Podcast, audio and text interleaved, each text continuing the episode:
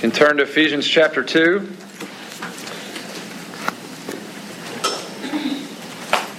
We are beginning our study of Ephesians 2 this morning after spending 20 uh, ish weeks in Ephesians 1. Ephesians 1 was very rich and deep, Ephesians 2 is much more of the same. So let's go ahead and read our passage and uh, get going. Ephesians 2 1 through 5. We'll work through these five verses over the next couple few weeks. We're certainly not going to cover it all today, but um, I will read it all today. Ephesians 2 1 through 5 follows I read. And you were dead in the trespasses and sins in which you once walked following the course of this world, following the prince of the power of the air, the spirit that is now at work in the sons of disobedience, among whom we all once lived in the passions of our flesh, carrying out the desires of the body and the mind, and were by nature children of wrath like the rest of mankind. But God, being rich in mercy because of the great love with which he loved us, even when we were dead in our trespasses, made us alive together with Christ. By grace you have been saved. Amen. Now, of course, chapter 2 flows directly out of chapter 1. Um, in fact, as you may know, the chapter and verse breaks in the Bible are man made, they're not a part of the original letter. It was just a letter uh, with no chapter and verse when he originally wrote it. But the chapter and verse just makes it easier for us to break it down and study. All to say, um, though we can only study bits and pieces each week, we should always be reminded that um, each bit is part of the whole. And Paul's thought, though extremely in depth, so much, so much depth that we need to spend, you know, a week on a few words and that sort of thing. Uh, but his thought, though extremely in depth, it's also very orderly and coherent and developing throughout the letter. So, if I were going to attempt, uh, which I am, if I were going to attempt to summarize the general themes of chapter 1, I would say this. Salvation is God's work, salvation is God's gift and salvation is in Christ. Salvation is God's work. In chapter 1, um, we see that God planned and purposed the salvation of his people. We see words like predestined. Verse 4, he chose us in Christ before the foundation of the world. Verse 5, he predestined us for adoption through Christ. So God planned and purposed our salvation. We also see that God executed our salvation. He accomplished our salvation in Christ. God planned and purposed it, and Jesus went to the cross to accomplish it. We also see that God has given us His Holy Spirit to ensure that we will make it home. Everyone that's been saved has been given the Holy Spirit to ensure that we will follow Him to make it home. So God planned and purposed our salvation. Jesus accomplished our salvation. And the Holy Spirit has been given to apply our salvation to us and to ensure that we will receive the fullness of our salvation when we get to glory. Salvation is God's work. It's also very clear in chapter 1 that salvation is God's gift. Verse 3 God has blessed us in Christ with every spiritual blessing. It's all about God blessing us. Verse 5 God predestined us for adoption as sons through Christ according to the purpose of his will, to the praise of his glorious grace. We see that a few times in that first section. To the praise of his glory, to the praise of his glorious grace. Salvation is all grace, it's, it's all gift. And perhaps most clear in chapter 1 is the fact that salvation is all in Christ. The text says that we were chosen in Christ, we were redeemed by Christ, we were adopted through Christ, etc., etc. Salvation is God's work, salvation is God's gift, and salvation is all in Christ. So, those themes are present in chapter 1. We'll see them continue to be developed in chapter 2. In fact, I don't think there's any other place in the Bible that I'm aware of that develops those themes as clearly as in Ephesians 1 and 2. So, with that in mind, let's focus our attention at the beginnings of Ephesians 2. Um, you're going to notice a couple, or maybe you already did, a couple different contrasts in these few verses. Contrast between our former life as non Christians and our current life as Christians. One of the contrasts you see is death versus life, the other is wrath versus mercy and grace. So, this week we're going to focus on the contrast of death and life. Next week, going from children of wrath to being recipients of God's mercy and grace. The text says, And you were dead in the trespasses and sins in which you once walked. Does anybody notice anything interesting in that statement? Uh, even maybe seemingly contradictory? It's hard to walk when you're dead. Good, good point. It says that we were dead in our sins, and it says that while we were dead in our sins, we walked in our sins. So, what does that mean? Um, the first anchor that we need to put down in order to understand it is that dead means dead. So, the basic meaning of what Paul is saying is this though we were physically alive and able to walk, we were spiritually dead in our sins. We were alive in the sense that we had breath in our lungs and we were living beings on earth, but we were spiritually dead, dead to the things of God. Physically alive, spiritually dead. Uh, real quick, we're not going to go into the as much of the outflow of this spiritual death in our lives, not yet at least. Paul says, You were dead in your sins in which you once walked, and then he goes on to describe a bunch of the results of that. We were following the course of this world, following Satan, disobeying God, etc. Um, I want to address every word, every thought that's in the text, but that will best be addressed when we get to chapter 4 and look back on that. So we're, we're not skipping it, but we will come back to it when we get to chapter 4. For right now, I just want to focus on the general contrast of uh, death to life, wrath to mercy and grace. Now, I'll say this because it says that we were dead at the same time that we walked, that has caused some people to say that dead doesn't really mean dead. It can't. I mean, if we're dead, how are you walking? And that's not a, you know, it's legitimate concern.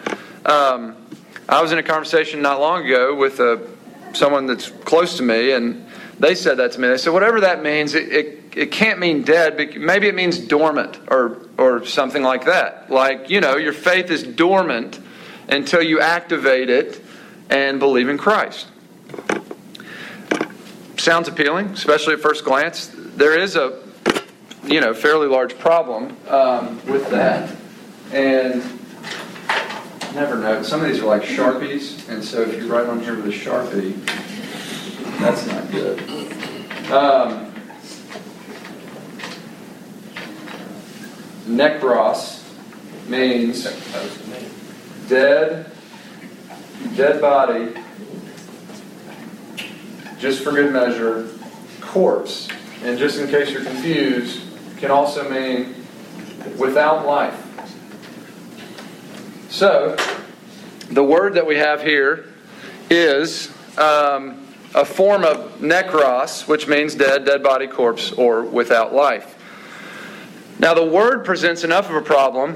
Um, it doesn't mean dormant, it doesn't mean sick, it means dead. But here's the bigger problem it's the same word that we use when we talk about Jesus' death. So turn to Luke 24.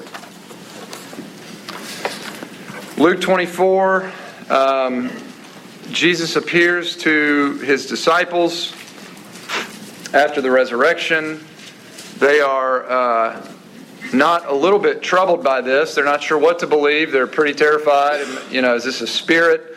Um, so, one thing that Jesus does in order to prove that it's actually him and not a spirit, and that he's actually, you know, fully risen from the dead and they're not just dreaming is that he says, Hey, do you have a piece of fish? Give me some fish. So he eats the fish. So he's bodily resurrected from the dead. And then he says some things to them, starting in verse 44. Luke 24 44. Then he said to them, These are my words that I spoke to you while I was still with you, that everything written about me in the law of Moses and the prophets and the Psalms must be fulfilled. Then he opened their minds to understand the scriptures and said to them, Thus it is written that the Christ should suffer and on the third day rise from the dead, and that repentance and forgiveness of sins should be proclaimed in his name to all nations, beginning from Jerusalem. So, same word there, dead, same, you know, basic word, necros, it's a little bit of a different form, but it still means the same thing dead, dead body, corpse, all that. Turn a couple pages to the right to John chapter 2, and we'll pick up in John 2:15.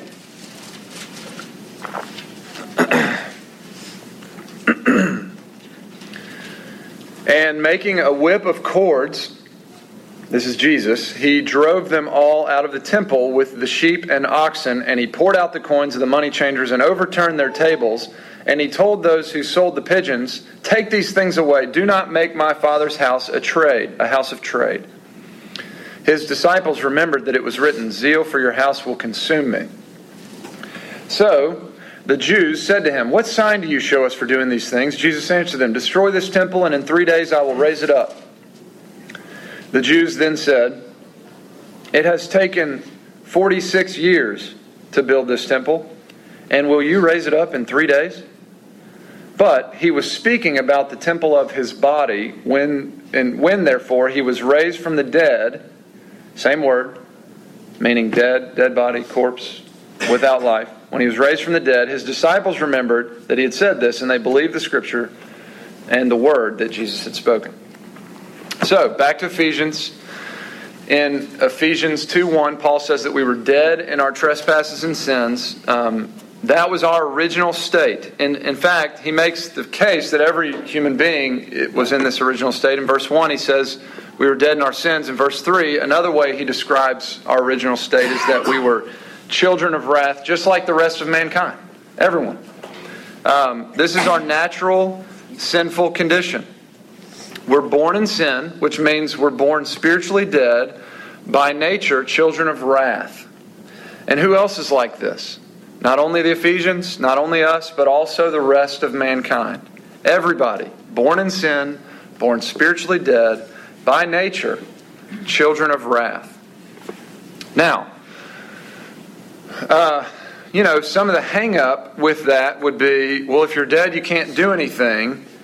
Uh, and if everyone starts out dead, then no one has the ability, you know, they don't have any spiritual senses, so how are we going to choose a relationship with God, how are we going to follow after God if we're dead?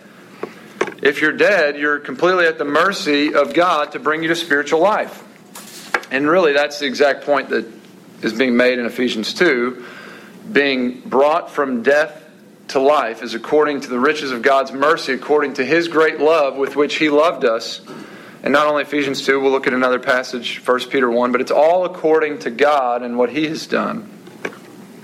But some say dead must mean something like dormant, or what he really must mean is sick, because it just can't make sense that you're dead and you're walking. Um, the problem with that is this if dead doesn't mean dead, then Jesus didn't really die. And if Jesus didn't really die and rise from the dead, then we are still in our sins. And Paul says in 1 Corinthians 15 that we of all people are most to be pitied because we're putting all of our eggs in Jesus' basket. If Jesus didn't actually die for our sins, then our sins are not forgiven.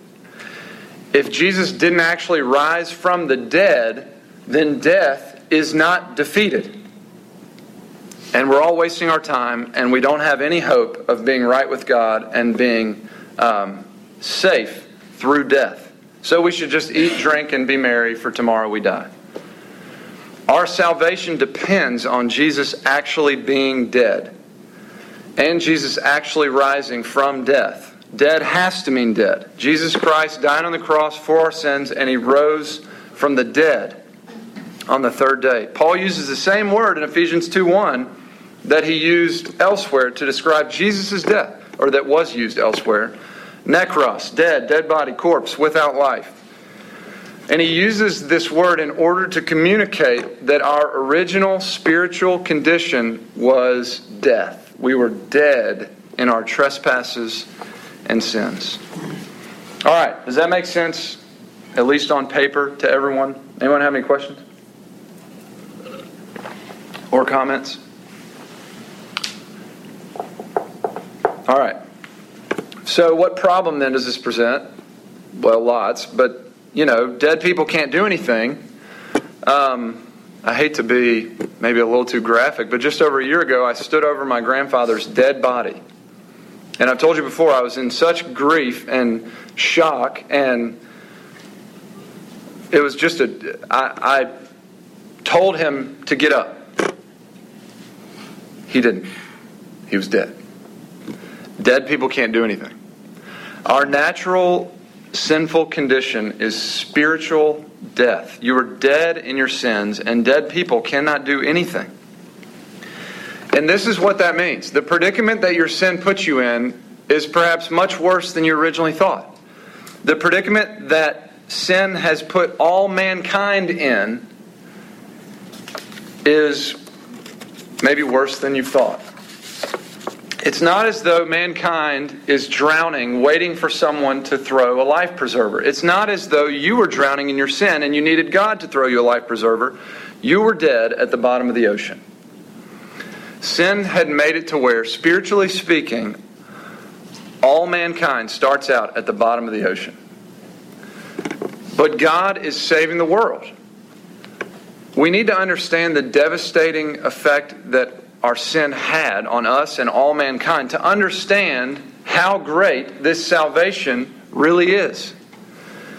God is rescuing people from spiritual death, not spiritual sickness. We weren't just drowning, we were dead at the bottom of the ocean.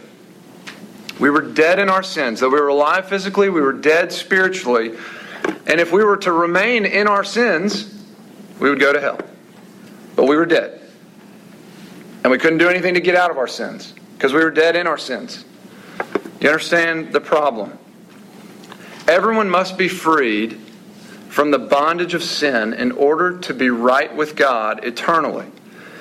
And one of the things that this means is that we must be brought from death to life.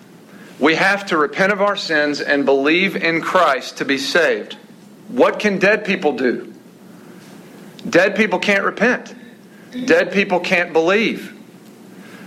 We were dead in our sins, dependent on God to rescue us from our sins, to bring us to new life, and to enable us to repent and to believe the gospel.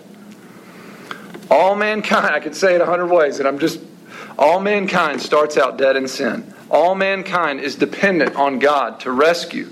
All mankind is dependent on God to bring to new life and to bring to repentance in order to believe. You were dead in your trespasses and sins. That's verse 1, verse 4, and 5. But God, being rich in mercy, according to the great love with which He loved us. You understand that the thing, Paul is setting up this contrast in order to highlight the mercy of God and the grace of God and the love of God and God alone. It's all God's work. Even when we were dead in our trespasses, God made us alive together with Christ. We were dead in our sin. God rescued us from the clutches of sin, and He brought us to new life. You don't have to turn there, uh, or if you're quick, you can. I'll read from 1 Peter 1. Well, go ahead and turn there. Hebrews, James, 1 Peter.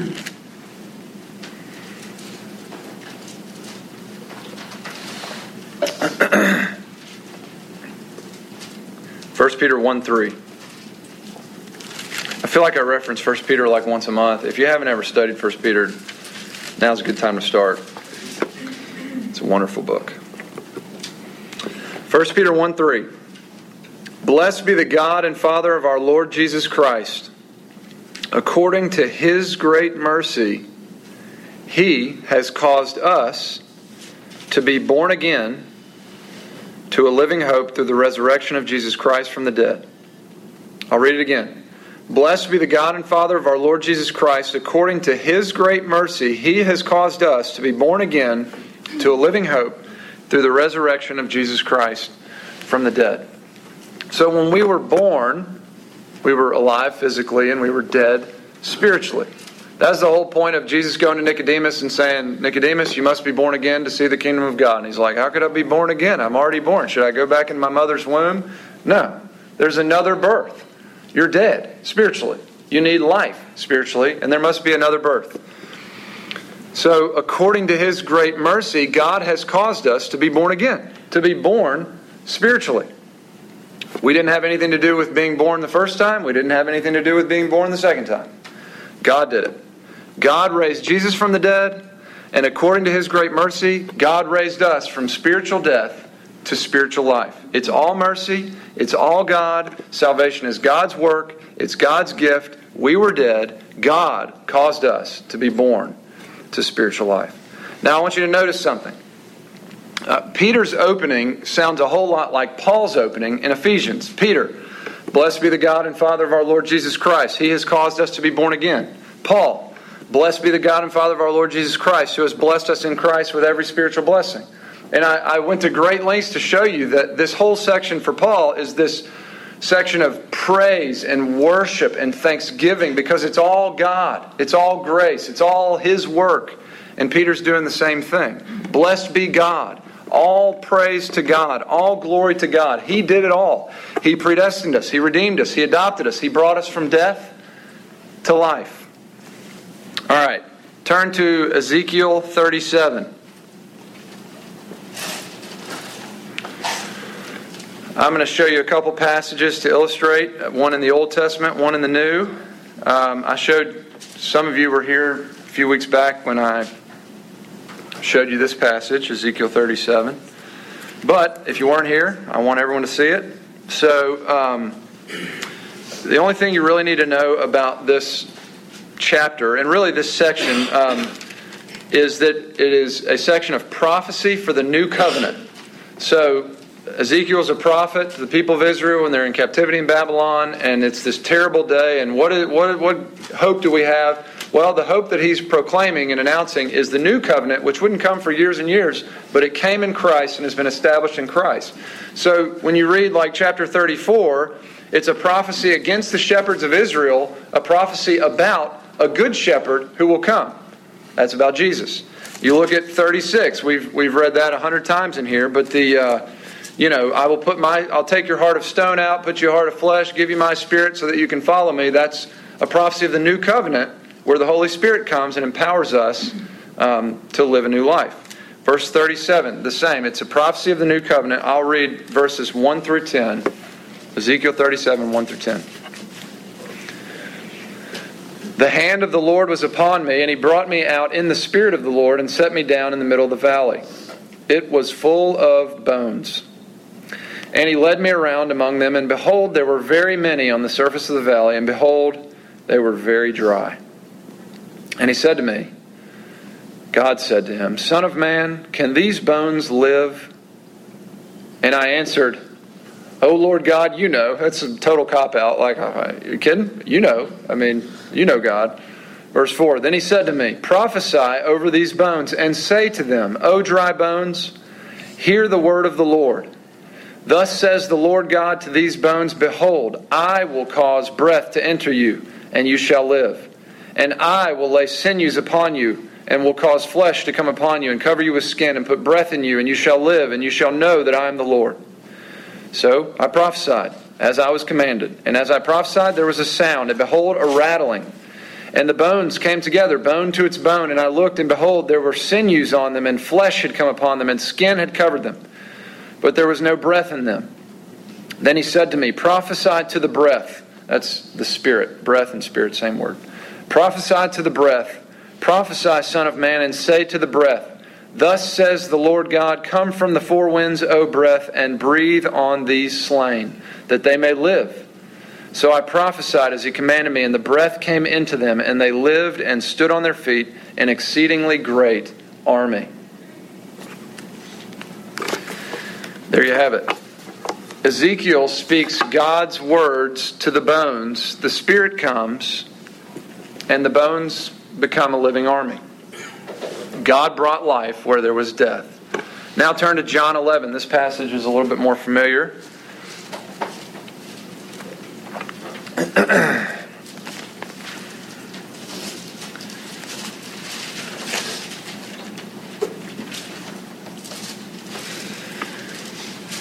John 11, I'll read 38 through 44.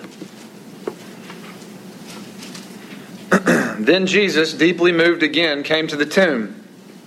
It was a cave, and a stone lay against it. Jesus said, Take away the stone. Martha, the sister of the dead man, it's Lazarus, he's been dead, said to him, Lord, by this time there will be an odor, for he has been dead four days. Jesus said to her, Did I not tell you that if you believed, you would see the glory of God? So they took away the stone. And Jesus lifted up his eyes and said, Father, I thank you that you have heard me. I know that you always hear me, but I said this on account of the people standing around that they may believe that you sent me. When he had said these things, he cried out with a loud voice, Lazarus, come out. The man who had died came out, his hands and feet bound with linen strips and his face wrapped with a cloth. Jesus said to him, Unbind him and let him go. The point of these passages is to show us that God raises the dead. Our natural sinful condition is spiritual death. Though physically alive, we were spiritually dead. But God, even when we were dead in our trespasses and sins, made us alive together with Christ. So there's a few things I want us to think about as we close. Um, one, you know, in a room this size, there's always a chance that someone in here, some of you may not be alive. Um, I've been spending a good deal of time with this guy recently in a counseling situation, and he would say, and I would affirm, he's just become a Christian in the last few months. He's just been brought from death to life. But he's been around the church for years and years. And this week he was explaining all this to me, and he said something like this. He said, you know, I was always in church and I saw how this relationship with God affected others, and it just didn't affect me that way. And um, he said, but you know, I, I, I was completely self-absorbed and and looking uh, looking back, nothing about the church was changing that. I would go home still completely self-absorbed until he was brought to life, until God changed his heart, until he had new eyes to see that he was completely self absorbed. You understand? I mean, you wouldn't even make that statement unless you saw that it was the reality. Now he's seeing his sin. Now he's broken and humbled by his sin. Now he's understanding the significance of this message that we always talk about Jesus' life for his life. Now he's sensitive to the Word of God. Now he feeds on the Word of God. Now he needs the Word of God. I, I say all this to say it's possible to be in the church, even for years and years, and to still be dead in your sins. On the flip side, a couple ways to know that you're alive. Are you broken and humbled by your sin? Some more than others, I know, but have you ever been broken and humbled by your sin? Is the good news of forgiveness in Christ good news to you? Are you sensitive to the Word of God? Do you, do you delight in the Word of God? I'm not talking about do you have a quiet time every day. I'm talking about is it food and water to your soul? Do you sit under the preaching and teaching of God's Word and say, Thank you? Just some diagnostic. Number two, some of you, maybe many of you, are alive in Christ and think you have a boring testimony. That's not true. Uh, because Ephesians 2 is your testimony, no matter who you are. So, whether you were three years old when you came to Christ, or whether you were 30 years old when you were saved, you were dead in your sins. God rescued you from death and made you alive in Christ. Even if you can't remember what it was like to be dead, even if you can't remember what it was like to follow the, the course of this world, some of you were blessed to grow up in a Christian home and, you know, been a Christian as long as I can remember. That's completely valid. There's nothing wrong with that. I pray the same for my kids. But you should know that your testimony is still miraculous, no matter how old you were and no matter how deep you wandered into the ways of this world. You were dead in your sins, and God made you alive in Christ. That is no less significant than my testimony, even though I might be able to look at my life in death and uh, point to some more things, everyone in here who's alive in Christ has a equally powerful testimony. Number three, the people that you want to reach with the gospel are dead. Now, one of the things that we should say from this is it's pretty unreasonable to be frustrated with someone for not believing when they are incapable of believing. They're dead. Dead people can't do anything. I think one of the things that happens as we further understand our natural condition is that we grow more patient with non Christians in their sin. They are spiritually dead. What do you expect? That said, how will they come to life? How will they believe? How will they change?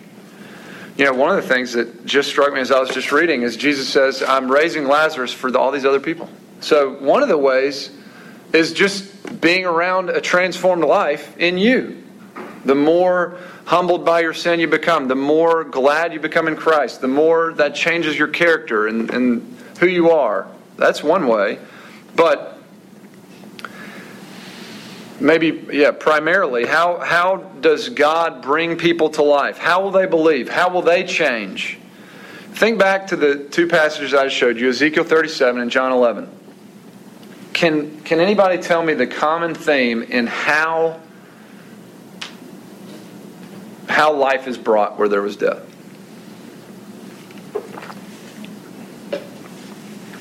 God did it.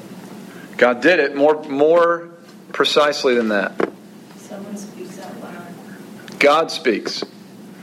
Someone speaks. I mean, Ezekiel speaks. But in John 11, Jesus speaks. Lazarus, come out. And Lazarus is raised from the dead. In Ezekiel 37, God's messenger speaks God's words, right? Son of man, can these bones live? O Lord God, you know. Prophesy over these bones, or, or say to the bones, and say to them, O dry bones, hear the word of the Lord. Thus says the Lord to the bones. So he does speak, an agent speaks, but he speaks the word of God.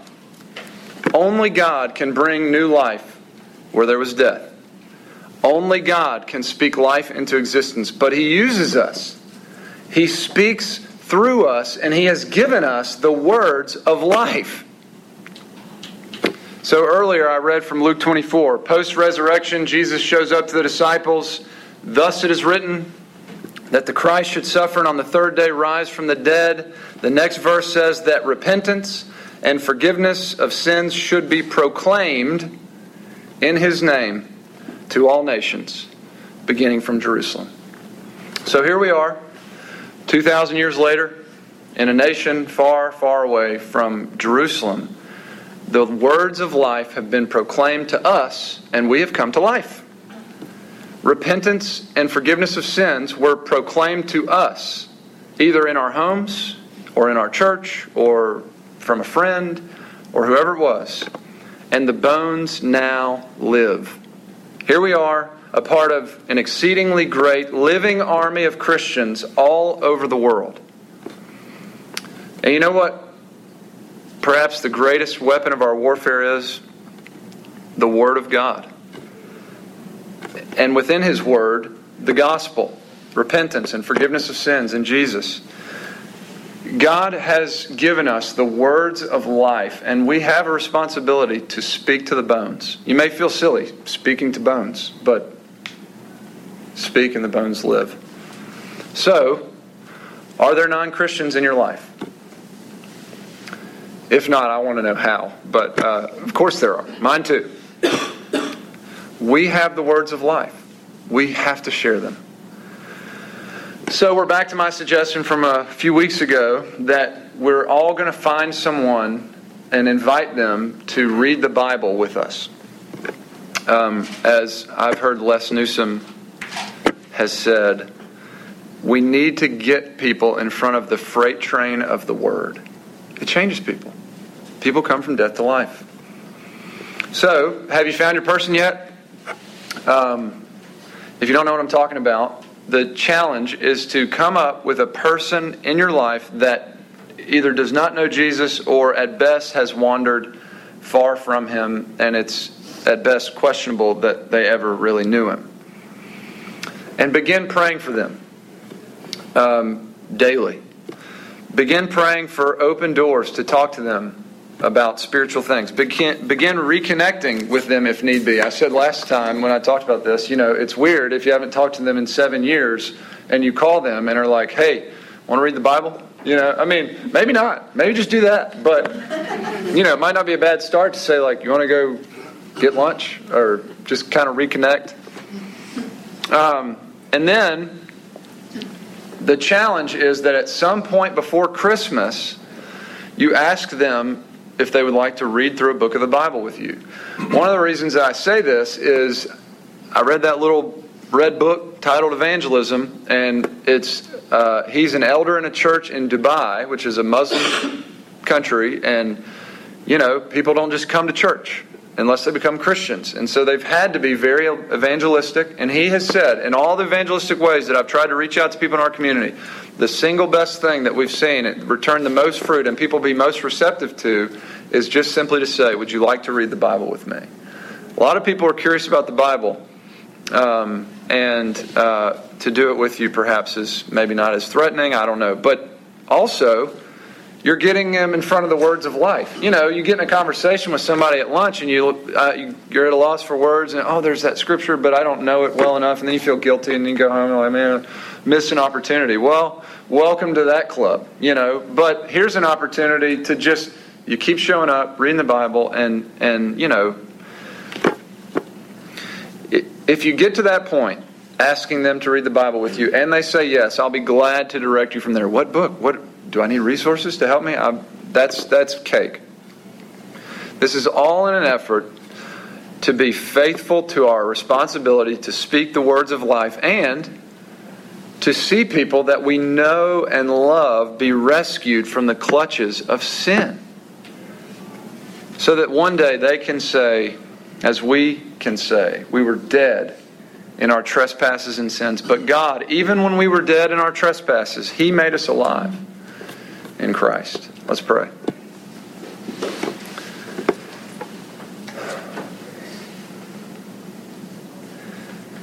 Father in heaven, we were dead, not drowning, not sick, not dormant, but dead bottom of the ocean dead, dry bones dead, four days odor dead. We were bound in our sin. We were destined for hell. And uh, because you're rich in mercy, because of your great love, Lord, you, even when we were dead in our sins, you made us alive together with Christ. Your grace is amazing. Uh, I know that my heart is simply to be faithful to the text and also to promote your grace and your work in our lives. I pray that your Spirit would affect that um, in our hearts and minds. Where I have erred, will you uh, will you stop up ears and Lord, we're all pretty scared about being more intentional evangelistically. We all feel like we don't really know what we're doing and we don't know the Bible good enough and we don't know what we should say and when, but we take great comfort in knowing that you've even told us to pray for the words that we should say. And uh, Lord, in those encounters, will you give us thoughts to think and words to say, and will you give us the right countenance to be welcoming and inviting. We, after all, are just beggars who have found bread. We were dead. You brought us to life. We just want others to know the same safety and security and joy in Christ. So, even those people that have come up on our minds as I've been talking, Lord, we pray for them collectively now that you would open their eyes and open their hearts, uh, give them new hearts to respond to your call. Lord, we pray that you would use us. We pray that you would open doors and opportunities to speak words of life and that they would receive them uh, with glad hearts. And uh, Lord, just use us. Use us to expand the kingdom. Use us to reach the world for Christ. Here we are. You've placed us in a good church. We're maturing as believers. And uh, Lord, we just, we pray that you would use us. And if there is a person in here, Lord, that has not seen, would you cause them, like you've caused us, to be born again so that they too can see the kingdom? So that they too can rejoice in this great salvation. Uh, we thank you for your grace and mercy at work in our lives. We pray in Jesus' name. Amen.